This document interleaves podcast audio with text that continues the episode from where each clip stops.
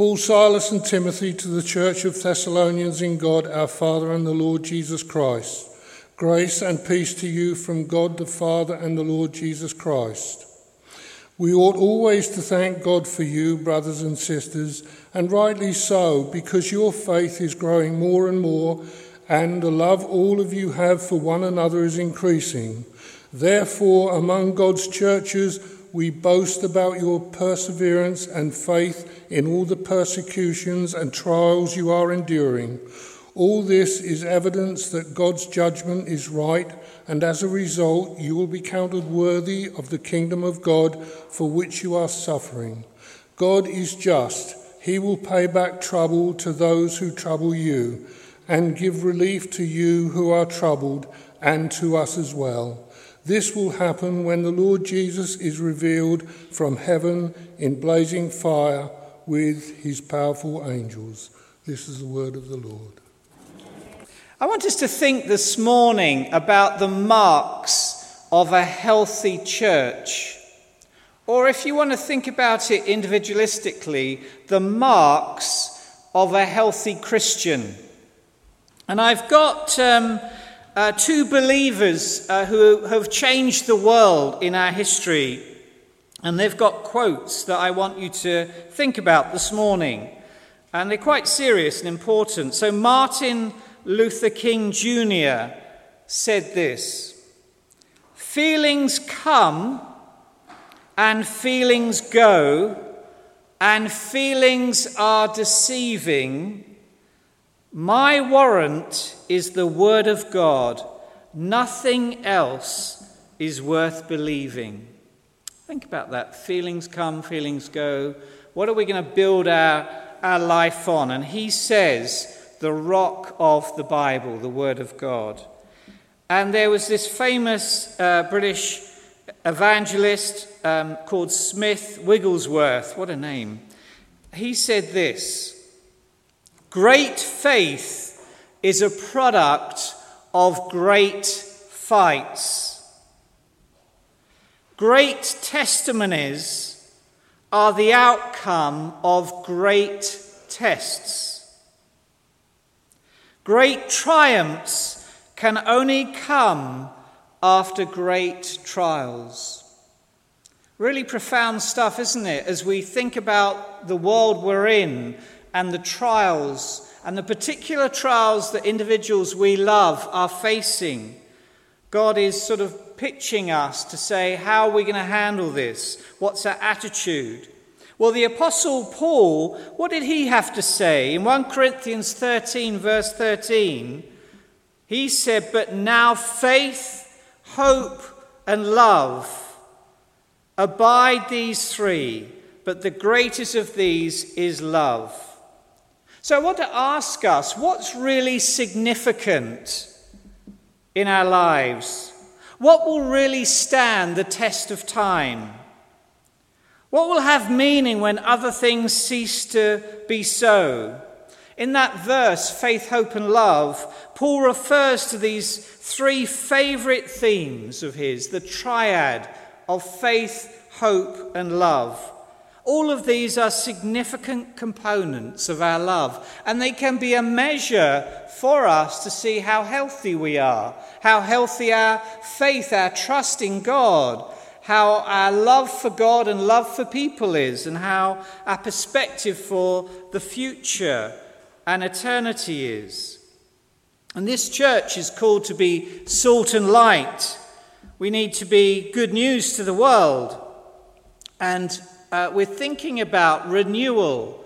And during this season, often people renew themselves with holidays, with time out.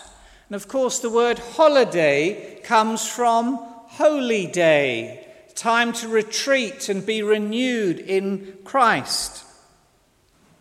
So what are the marks of a healthy Christian, a healthy church? And that's why we're looking at 2 Thessalonians chapter 1, and particularly from verse 3 onwards. And we think about ourselves. We're here corporately, communally, to worship God, and we're orientating our lives to God through faith. We're loving others in love, and we have a hope for the future. So we are believers, we are lovers, we are hopers for the future. All three are growing in the Thessalonian church. So the first thing I want to look at is faith is growing abundantly. In Hebrews 11, verse 6, the writer says, "And without faith, it is impossible to please God, because anyone who comes to him must believe that he exists and that he rewards those who earnestly seek him." And the Apostle Paul is using in verse 3 about faith growing abundantly, it says in the New Revised Standard Version. It's a superlative, abundantly. Is our faith growing in abundance? Can we say that? Often we think of faith in a static sense. I have made a decision. I believe in Jesus. I've moved. I've done it. I've been baptized. I'm in membership of the church. I've got the T-shirt. I've done it. Whereas actually, the Bible's understanding of faith is much more dynamic than that. And we hear people say, "I wish I had your faith," as though, "I wish I had your hair." I wish, as though faith is sort of genetic, and it's not genetic, it's each individual. And you hear people say, "I've lost my faith," like I've lost my car keys, or I've lost air to breathe. We're sort of in God's lost and found department. And faith is a different genre. It's a dynamic relationship with God. Increase our faith is what the disciples asked of Jesus. Every Christian wants to grow in faith. It's not enough to be born again, to be converted. We want to grow into maturity, no longer spiritual babies. And faith comes through hearing the word of God and seeing Christians live through adversity. So faith is a key because it's right beliefs to a right relationship with God. Faith is the means by which we're joined to Christ. You can't be accepted or joined to Christ without faith. We live and follow the path of faith. And I read to you earlier, Hebrews 11:6, without faith, it's impossible to please God. So it's faith which allows us to overcome our weaknesses and become righteous in God's sight. Corrie ten Boom, that wonderful Dutch missionary, said, "Faith hears the inaudible, sees the invisible, believes the incredible, and receives the impossible." Secondly, we think about love. And sometimes our view of love, again, is very static. I love someone. I don't love you. It's dynamic. I'll never forget when I went to Berlin with Operation Mobilization, a Christian mission agency, and there was a guy called Michael who was very difficult to get on with and was from another country. And I remember thinking, he is very difficult to get on with, and God really challenged me in that we're working amongst Turkish Muslims in Berlin. There's a very big community sharing the gospel. And I suddenly realized it was my challenge and charge to love Michael no matter what. And that was a really seminal moment for me as a follower of Jesus, to accept him as he was, as difficult as he was. And it actually changed our relationship. I'll never forget when we left Berlin after a month's service. He gave me his Bible. Such was our friendship. And we need the love of God to change our perspective. And the challenge of the gospel is even to love our enemies. And Paul says in 2 Thessalonians chapter 1, "I want you to love one another more and more." So it's an increasing cumulative thing. And the Thessalonians were being boasted about because of their love. Can that be true for us? And he wants, Paul does, that love to increase in its breadth and who it touches. It's for all for each and each for all. Paul is talking about this holy love of God. If you wanted to compare and contrast them, what's an unhealthy church? And we can test ourselves, and you'll find it in various letters of Paul. It's a church is unhealthy when it develops cliques, where there are circles of people who just stick in their circumference of friends and don't say hello to other people. It can be factious. Oh, they're the sort of modernists and they're the traditionalists. It could be quarrelling. It could be slander. It could be people being aloof from one another. It could be people being sour or alienated. And an unloving church is a contradiction to the gospel, because the gospel is about the love of Christ in us. We're a new community. There are no barriers, racial, social, age. We're all one in Christ. You're my brother and sister, whether you like it or not.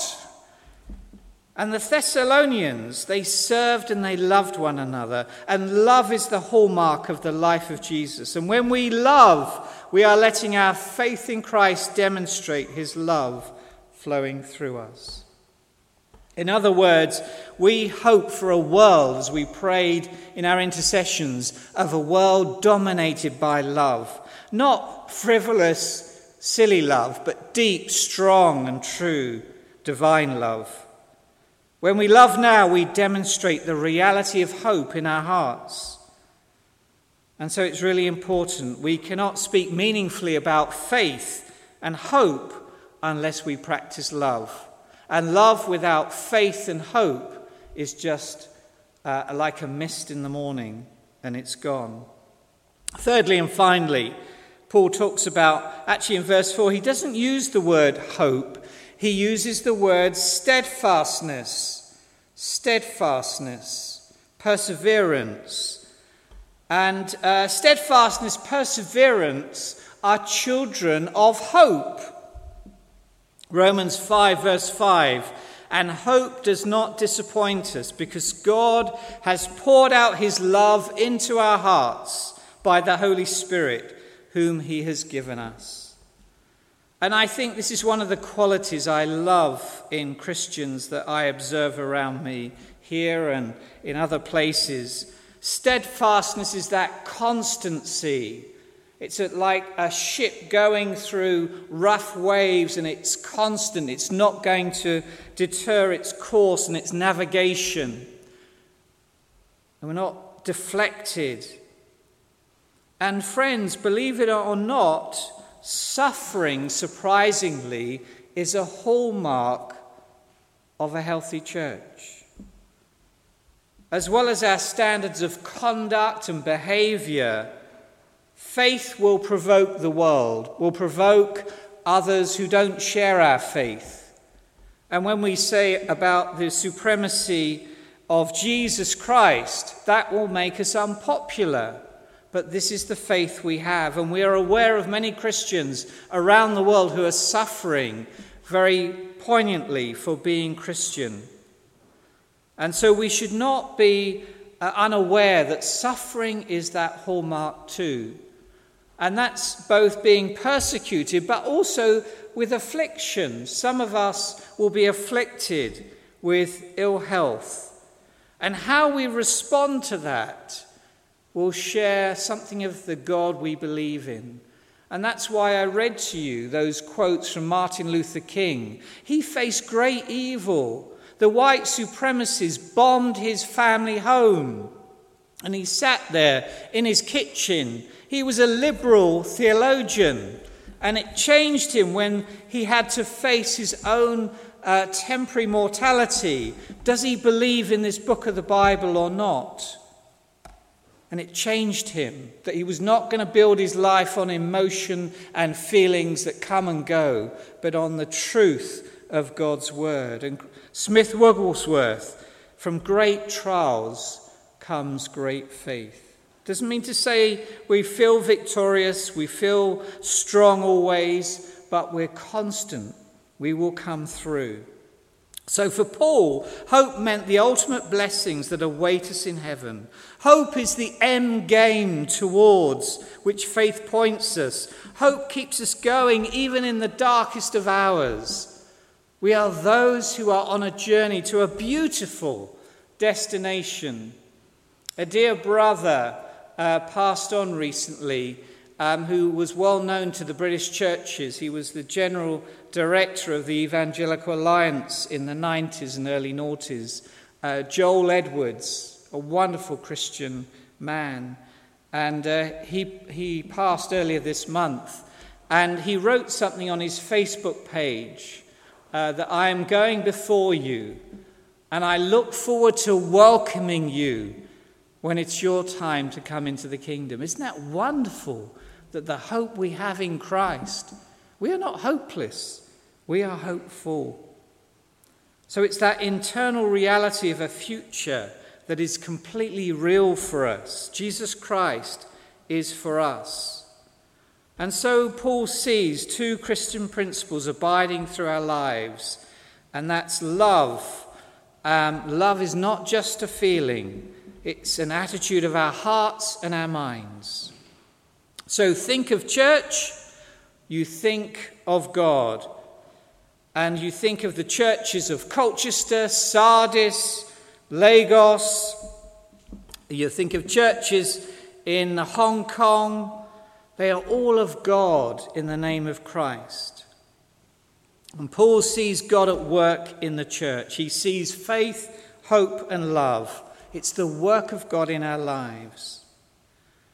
So I think it's really important as we conclude that as we see the work of wicked flourishing often around us and God's people suffering, we find that God is still with us. There's a wonderful pastor who died in the Second World War, a godly man called Dietrich Bonhoeffer. And he wrote this hymn in prison while he was suffering. As a Christian pastor, he was part of the resistance movement in Germany during the Nazi war. And he wrote this in the hymn. It's in our hymn book. Listen carefully. By gracious powers so wonderfully sheltered and confidently waiting come what may. He's in prison. Paul was in prison. We know that God is with us night and morning and never fails to meet us each new day. Yet our hearts by their old foe tormented, still evil days bring burdens hard to bear. O give our frightened souls the sure salvation, for which, O Lord, you taught us to prepare. And when the cup you give is filled to brimming, with bitter suffering, hard to understand. And listen to this, we take it gladly, trusting, though with trembling, out of so good and so beloved a hand. And we need to be those who trust the hand of God over our lives. Whatever we're facing, we need to know that God is with us and that God is doing something beyond our human sight. We don't see it. He is allowing wicked people to flourish temporarily, but there will be judgment day. There will be a righteous judgment. Martin Luther King said, if you lose hope, somehow you lose the vitality that keeps life moving. You lose that courage to be, that quality that helps you go on in spite of all of it. And so today, I still have a dream. So, how do we sum all this up? Friends, know that God loves you more than you could ever imagine. Ask for his love this week to fill your life every day. Choose to love all people, regardless. See the potential in others around you and see what God can do through them. And so begin to pray and do something loving for someone who isn't nice to you. Let's pray. Father God, thank you for the great triad that you give us of faith, hope, and love. Lord, we're going through a tumultuous time across the world with the pandemic, with resetting and changing fortunes. Lord, many of us are tired and frustrated, and we feel we're at our wits' end. So today, fill us with faith, hope and love, your love. Strengthen us. Help us to be that beacon of light for those around us. Help us to serve others in Jesus' name. Help us to hold others in the love of Christ, to encourage, to build up and not knock down. Father God, may we be a healthy church built on these three pillars. May we look above unhealthy aspects and be focused on being people of the triad of faith, hope, and love. May that be true for our lives. May that be true for our children. May that be true in our relationships, at work, at home, at play. Lord, recenter us, we pray. In Jesus' name, amen.